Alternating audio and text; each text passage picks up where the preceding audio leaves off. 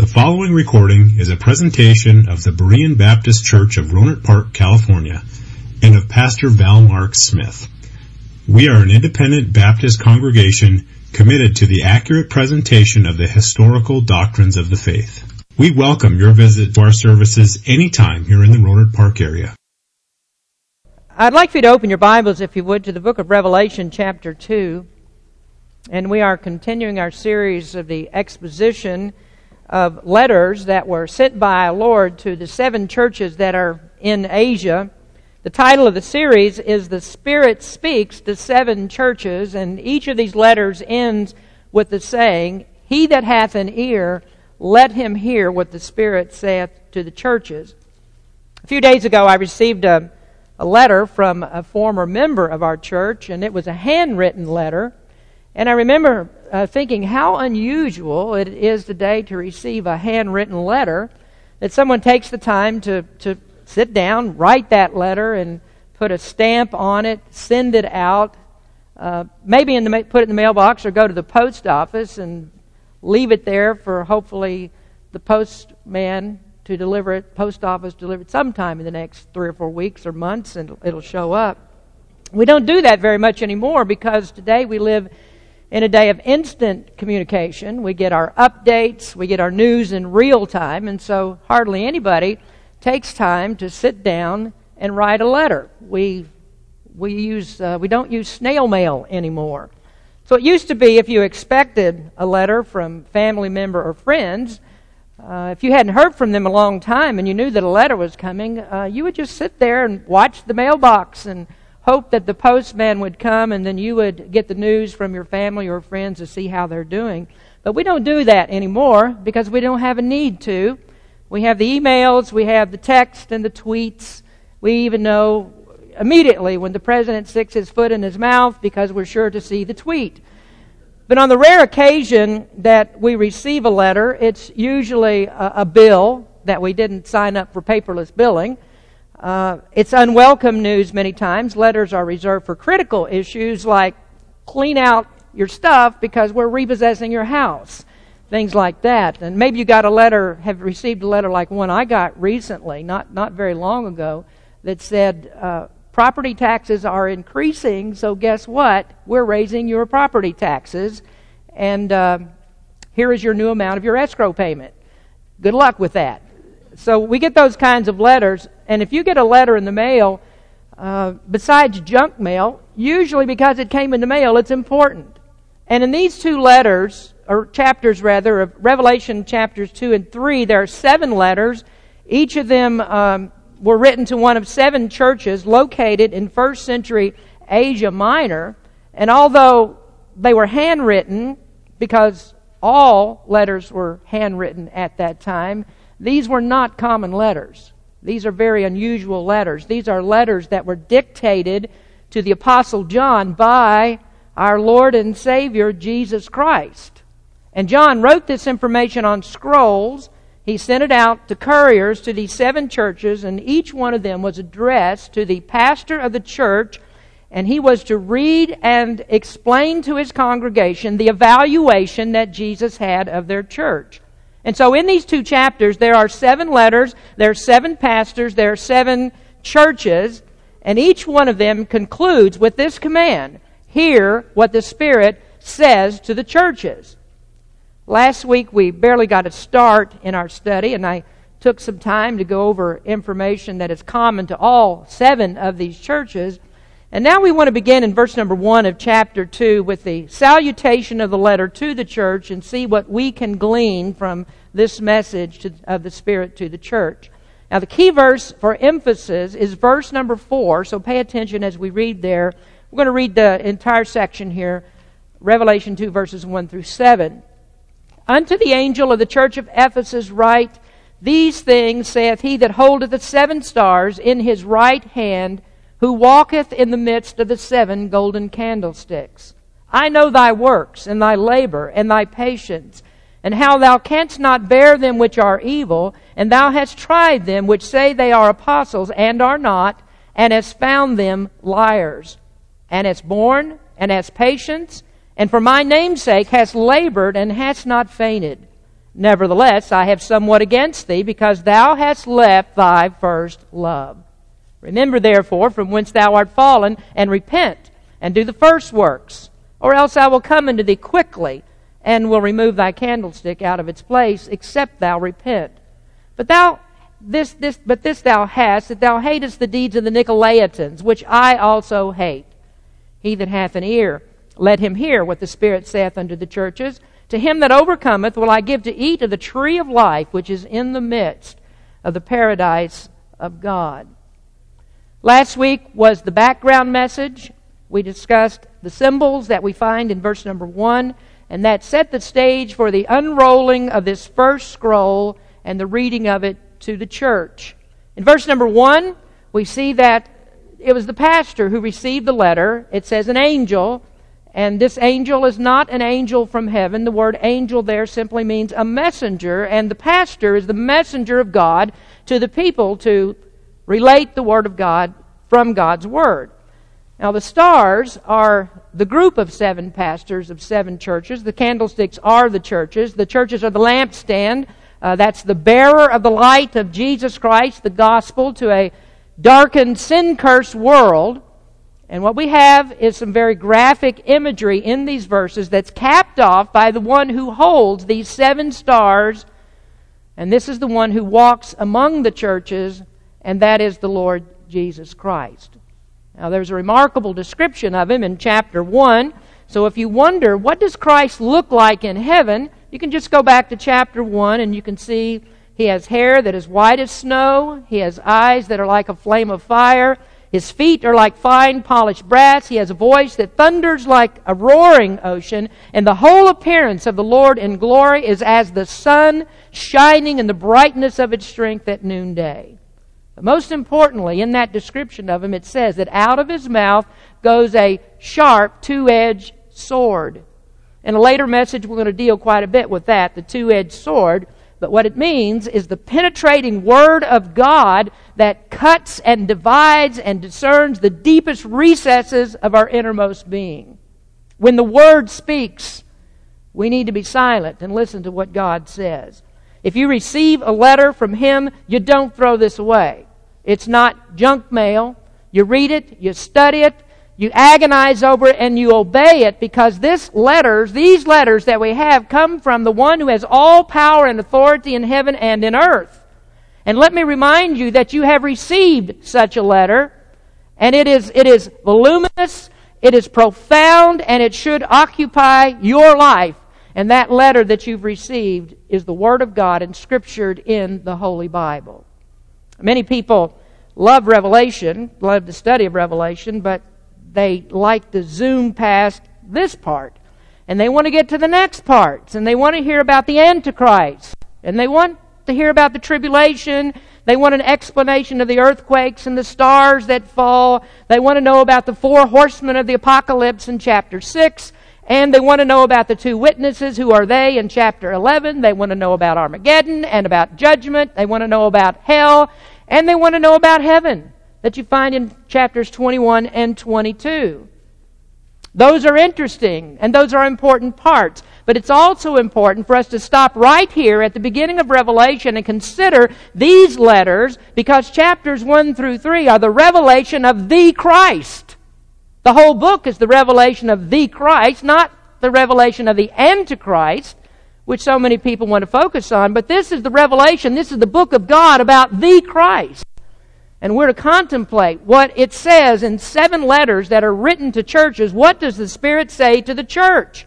And so we are the church of the Lord Jesus Christ, and we don't want to discard the letters. Now, I believe that each of these churches receive more than what we read here, just a few lines of rebuke and commendations, but they also received a copy of this entire book, the whole scroll, the entire book that was to tell them what comes hereafter.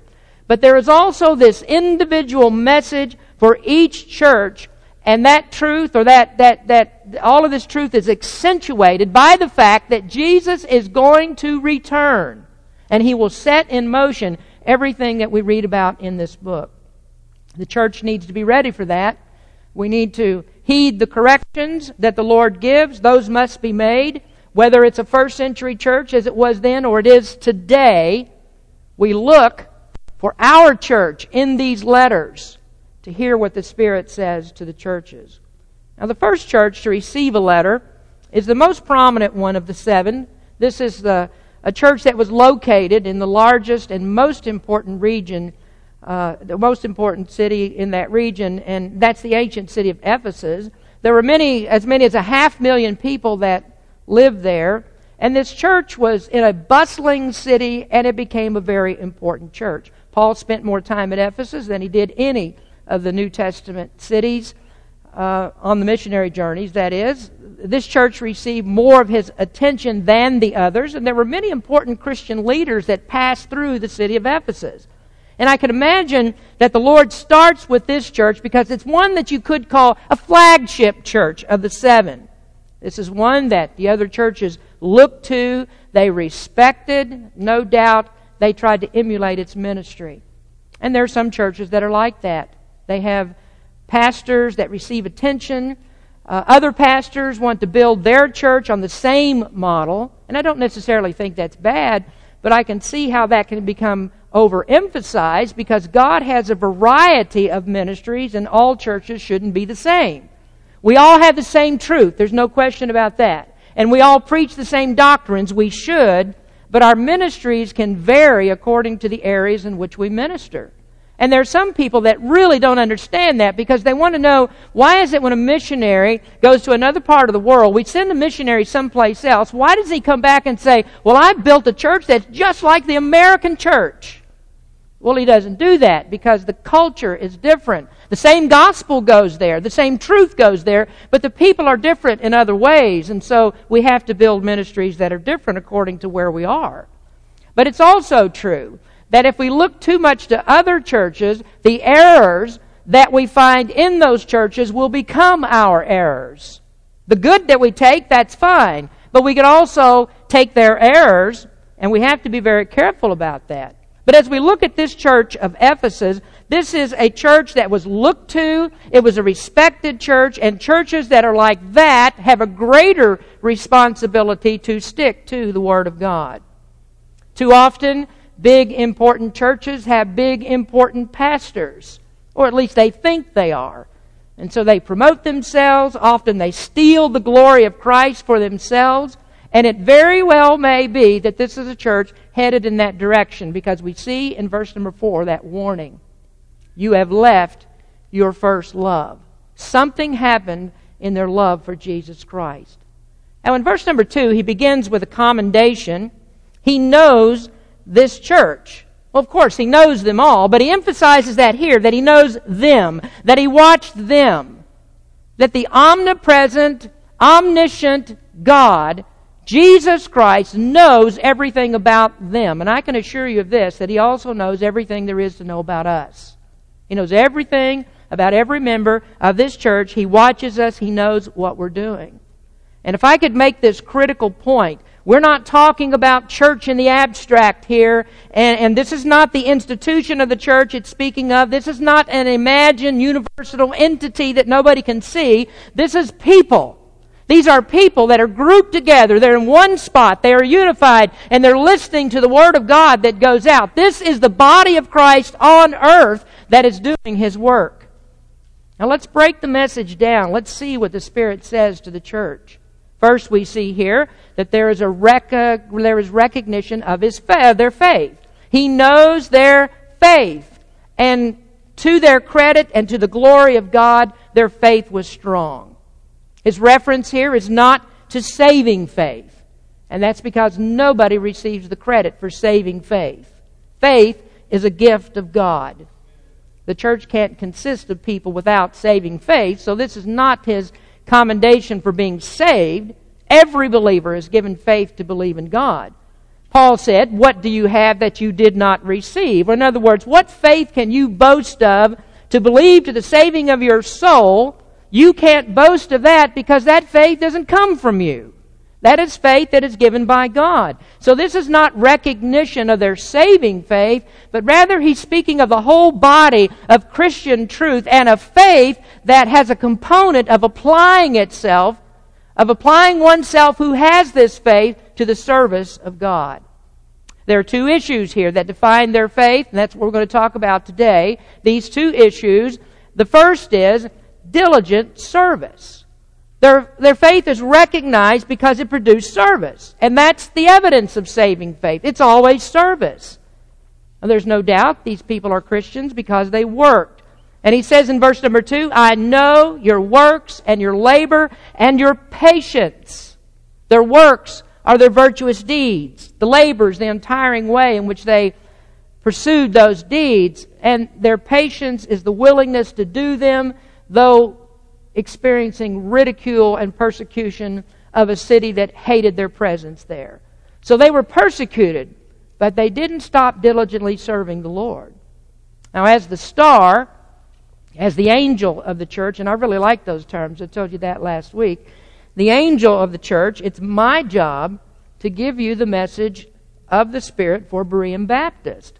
And we have to ask the question Would the Lord commend us for our works? Would He commend us for the labor and the patience to do these works? And as I think of it, I, I, I can say yes and no. That we are blessed with some laborers.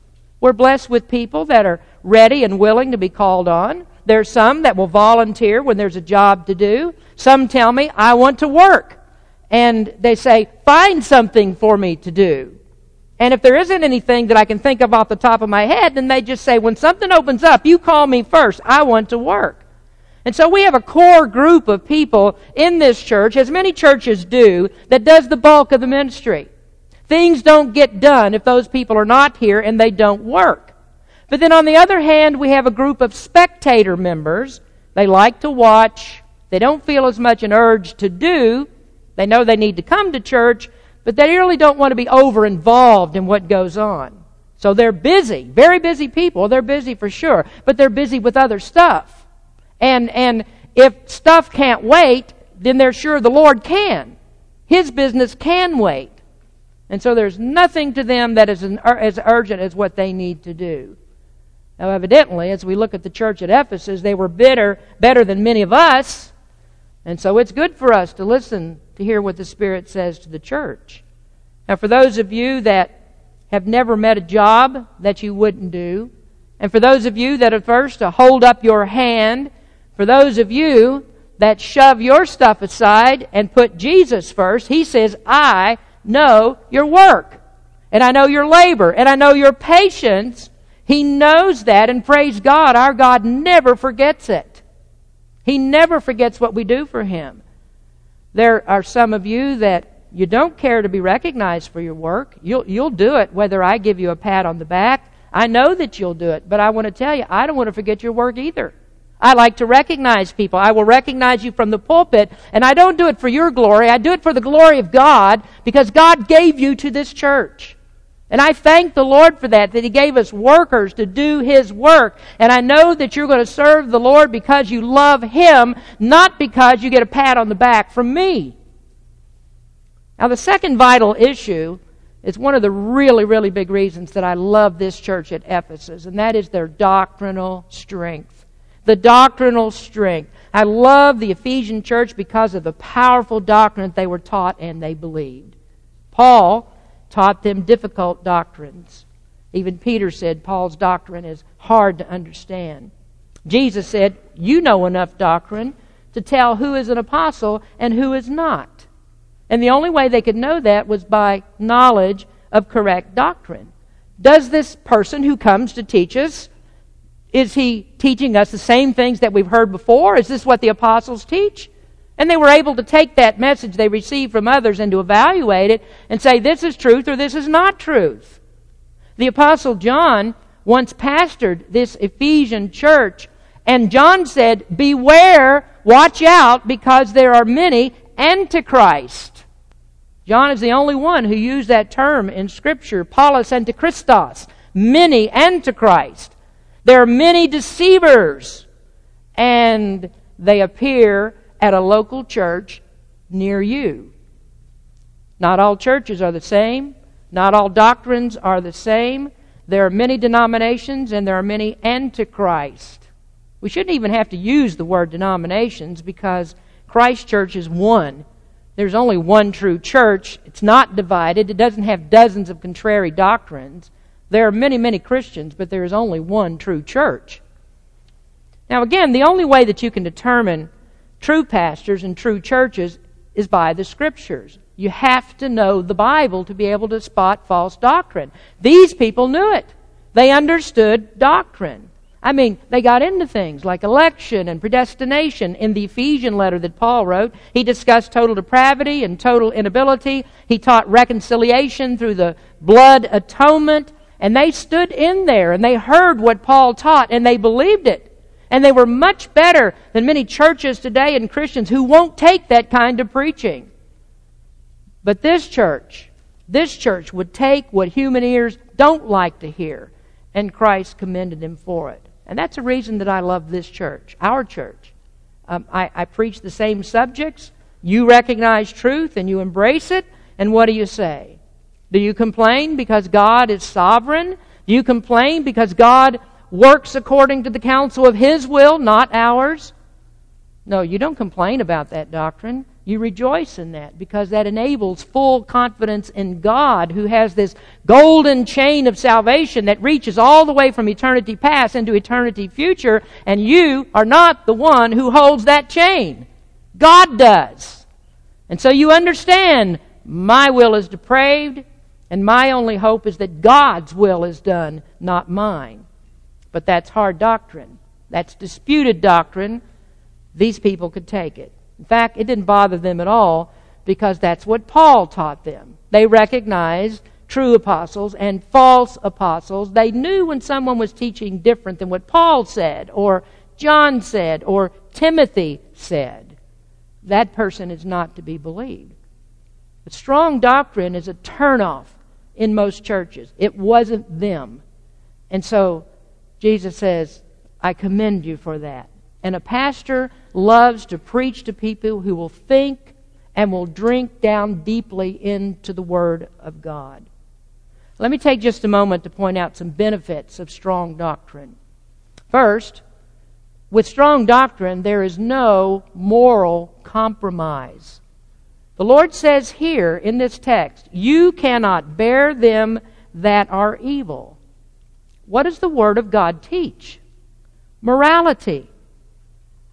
I want you to turn to Paul's letter to the Ephesians and let's see what he said about morality. I want you to go to the fourth chapter and uh, rather than just read a lot of this, we're just going to peruse some verses here to see what Paul had to say about morality. He taught this Ephesian church 30 years before they received this letter, and he had some things to say about morality. And in chapter 4, in verse number 22, he says, Put off your former conversation. That means put off your old way of life. Stop doing the things that you used to do. Put it off with its lust and its deceit, its corruption. In verse 25, he says, Stop lying. In verse 26, don't be angry. In verse 28, don't steal. In verse 29, don't speak corruptly. In verse 31, get rid of bitterness, wrath, and malice and you go down to chapter 5 and verse number 3, and here you see fornication, uncleanness, covetousness. No more of that for you, Paul says. And in verse number 4, no filthiness, no foolish talk, no nonsense. And in verse number 5, no idolatry. This is Paul's morality for people that are living in a culture that did all of these things. And the temptations were always there, always there for Christians to go back to those, but he taught them do not bring those worldly things into the church. And what is it that keeps that junk out of a church? Good doctrine. Strong doctrine will not permit it. It roots out evil and replaces it with good. Now you look at these two chapters in Ephesians again. You go down the list of verses and you'll see in there, be renewed in your mind. Put on the new man, created in righteousness and holiness. You can underline that in verse number 24, chapter 4. Tell the truth. Don't sin. Work with your hands. Help the needy. Speak words that build up others. Be kind hearted. Forgive one another. And chapter 3, walk in love and give thanks. Why do you do that? Well, look very closely at verses 8 and 9. For ye were sometimes darkness, but now are ye light in the Lord. Walk as children of the light. For the fruit of the Spirit is in all goodness and righteousness and truth. That's strong, good doctrine. And you stand back and you watch what happens in churches that abandon strong doctrine. Morality goes down the tubes. Anything goes. Every lifestyle is fine. Many of these churches teach that the love of Christ is big enough to accept anybody in any way that they want to live. So divorce is okay. Living with your girlfriend, that's okay. Drinking alcohol, that's okay. I mean, you try to find a church in Sonoma County today that teaches you don't drink alcohol. Recently, I was in a Baptist church with, with deacons, or heard of this, a deacons and a pastor that have no issues drinking beer and wine in public. Well, at least we don't do that. The deacons and I, we, we keep ours hidden under the couches in room nine. So we're, we're not going to do it in public. Well, that part's a lie, folks. And Paul says, put away lying, so I put away lying. This is a problem in churches today. Get rid of strong doctrine, and you see how quickly that immorality fills that void. Well, if it's okay to abandon strong doctrine, then why do we have all this talk in Ephesians 4 and 5? Where Paul says, here's morality. You do this, you don't do that. And then he goes through commandment after commandment about how Christians should live. And Jesus said, I commend you because you don't bear those that are evil. What did he mean? You don't let it in the church. You don't do it. It's not acceptable, and you'll not walk with people that are immoral. Now, if nothing that we do is evil and everything's acceptable, how do we turn away from evil? Paul said, put on the new man. But what's the point if the new man is just like the old man? Christ saves us from sin, folks. He doesn't save us to stay in sin. He gave His life for that and we do incalculable harm. We are guilty of gross negligence to just not say anything about people living in homosexuality or about gender confusion, to continue to let people go on without telling them the wrath of God is coming. But most people will say, well, that's okay. You don't need to talk about those things because they can't change. God made them that way. No, people are born in sin. That's what makes them that way. All of us are born sinful. And this is why God says there has to be a change from sin that comes from the power of God. Christ came to save sinners. And He's able to do it. He saves them from sin because the Bible very clearly tells us nobody is going to go to heaven without a change, without receiving a new nature from God. And why must the morality change? It's a very, well, I was going to say simple, but it's so profound that Paul says in 1 Corinthians 6, Know ye not that the unrighteous shall not inherit the kingdom of God? Be not deceived, neither fornicators, nor idolaters, nor adulterers, nor effeminate, nor abusers of themselves with mankind, nor thieves, nor covetous, nor drunkards, nor revilers, nor extortioners shall inherit the kingdom of God. Those are sins that mandate a change of morality.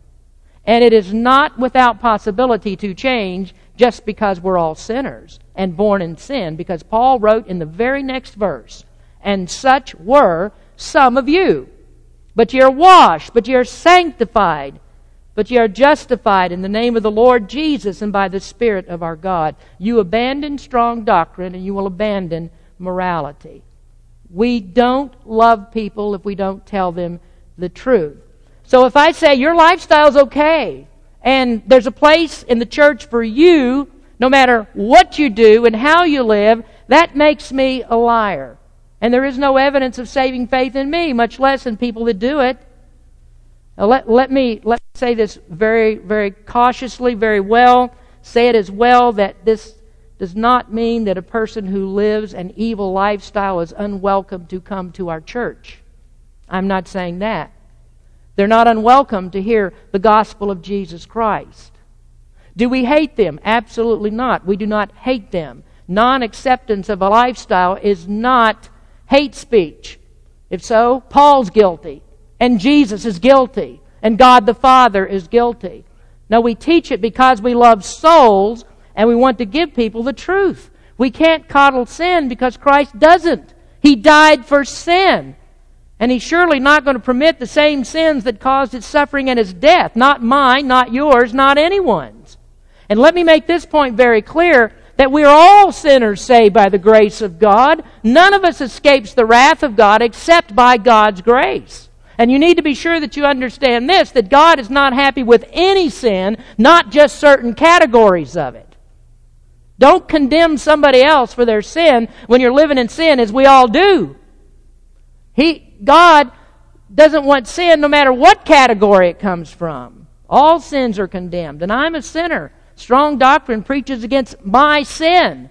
Strong doctrine preaches against mine. It preaches against the deacons. It preaches against the Sunday school teachers. It preaches against the choir members and every member in this church. Strong doctrine reproves us of our sin.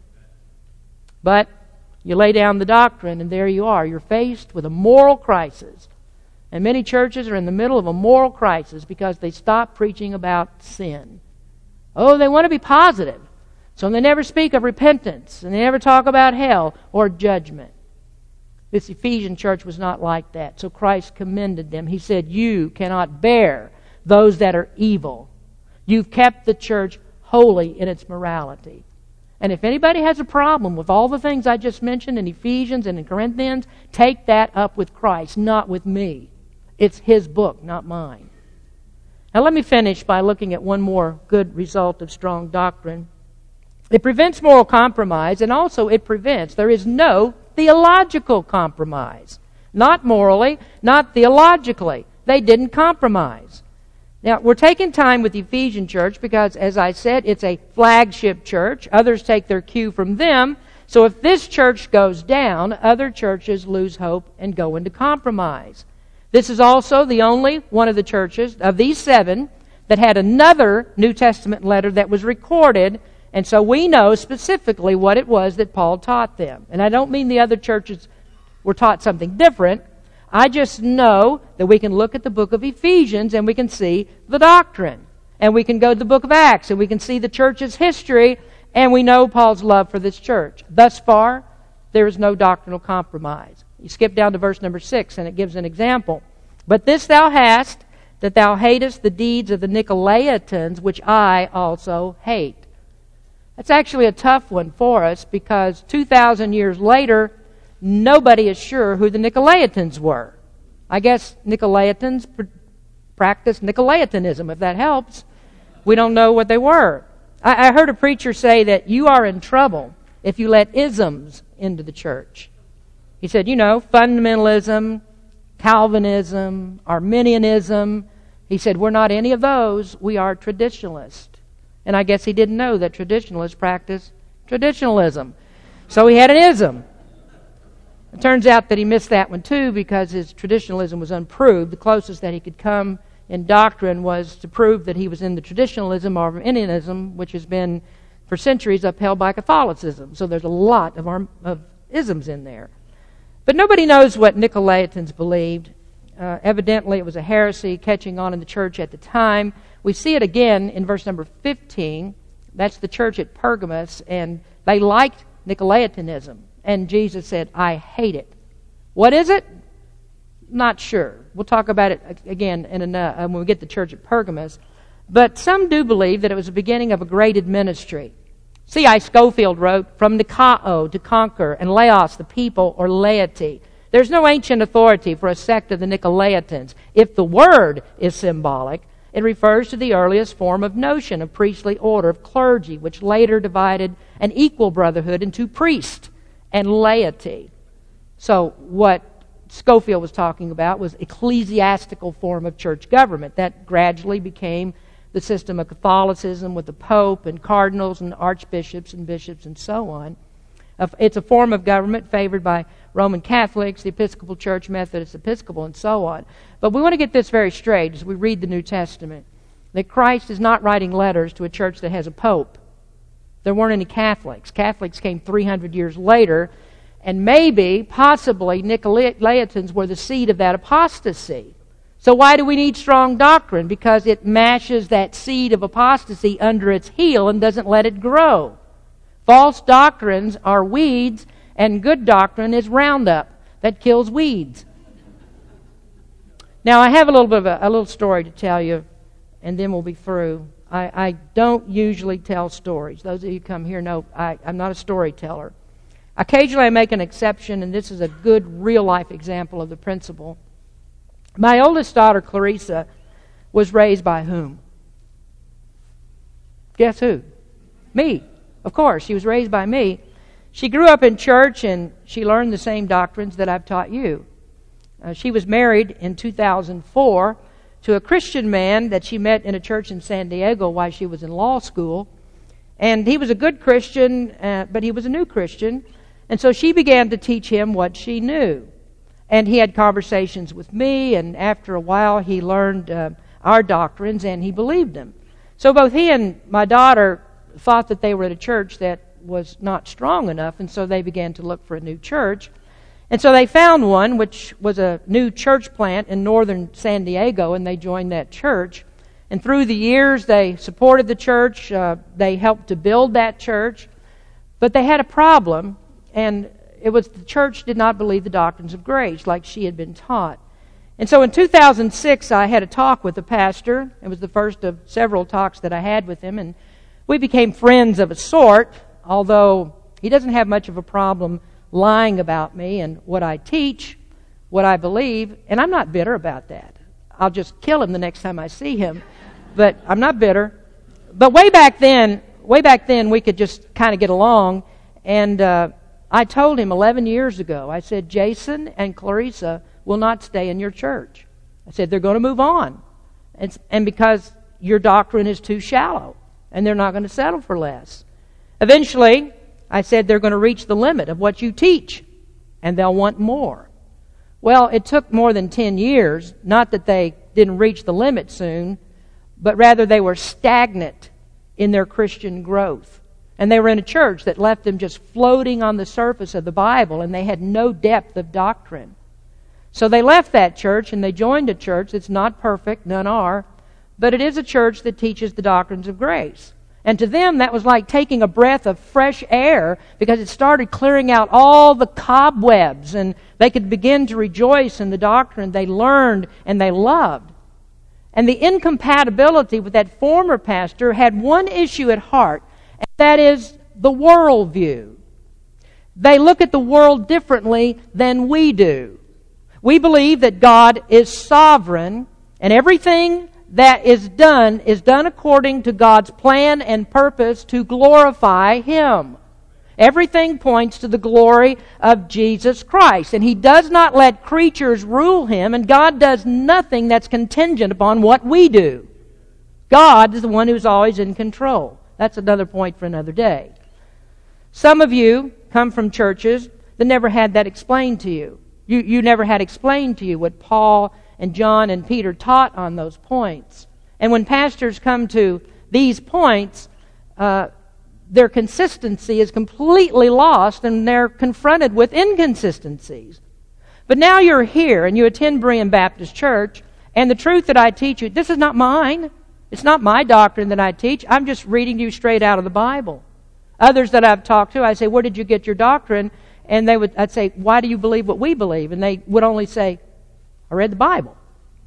And that's what we do. We just read the Bible. It's the master of the church who owns the doctrine. And what it does, it causes you, his doctrine causes you to hate evil. And it causes you to hate theological compromise. I'm not going to ask for a show of hands today, but I have confidence that if I ask you, who of you will not back down now that you know the truth? Hands would go up. I'm sure of that.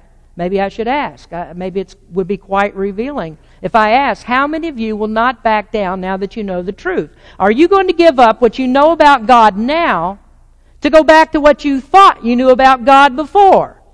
Will you stay with God, who does all things well, or would you rather go back to the God that you believed in before, who bends according to your will? Whatever you want to do, that's what God does.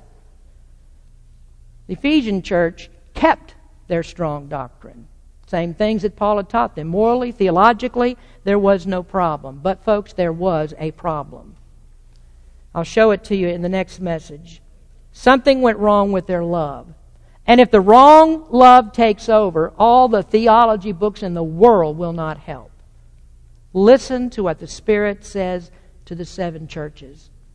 The people are the church. And we just have to ask a question How would we fare if we received a letter postmarked from heaven delivered to the Berean Baptist Church? We had better sit and listen to what the Spirit says to the church. In America today, with so much immorality, so much that is going on, the only hope there is to turn things around is the gospel of Jesus Christ preached by His church. So we better be sure we are preaching the right gospel. Let's pray. Heavenly Father, we thank you for the time spent in your word today. Lord, I do pray for our country. I pray for the preachers of this country who still stand strong on the truth of God's word and want to call us to morality that shows the true and living God. And Lord, that we would stick our noses in the Bible, that we would be theologically correct, never surrender to this world that wants us to go back into the culture that we lived in before. Lord, I pray for your people. Help us, help us to be strong morally and theologically and be the true church of the Lord Jesus Christ. Speak to some heart today, Lord. Only you can open up a heart to show them how to receive Christ as Savior. Only your Holy Spirit can take blinded eyes, remove the blinders from them, and show the gospel of Jesus Christ. We depend on you for that because we could preach all day long and can never do it. Only the Holy Spirit can. Speak to some soul today, Lord, and we give you the praise for it. In Jesus' name we pray. Amen. Thank you for listening to this presentation of the Berean Baptist Church of Rohnert Park, California. If you would like further information about our church, please feel free to call us at area code 707-584-7275 or write to us at Berean Baptist Church, 6298 Country Club Drive, Rohnert Park, California, 94928. Additionally, you may visit us on the World Wide Web at www.bbaptist.org.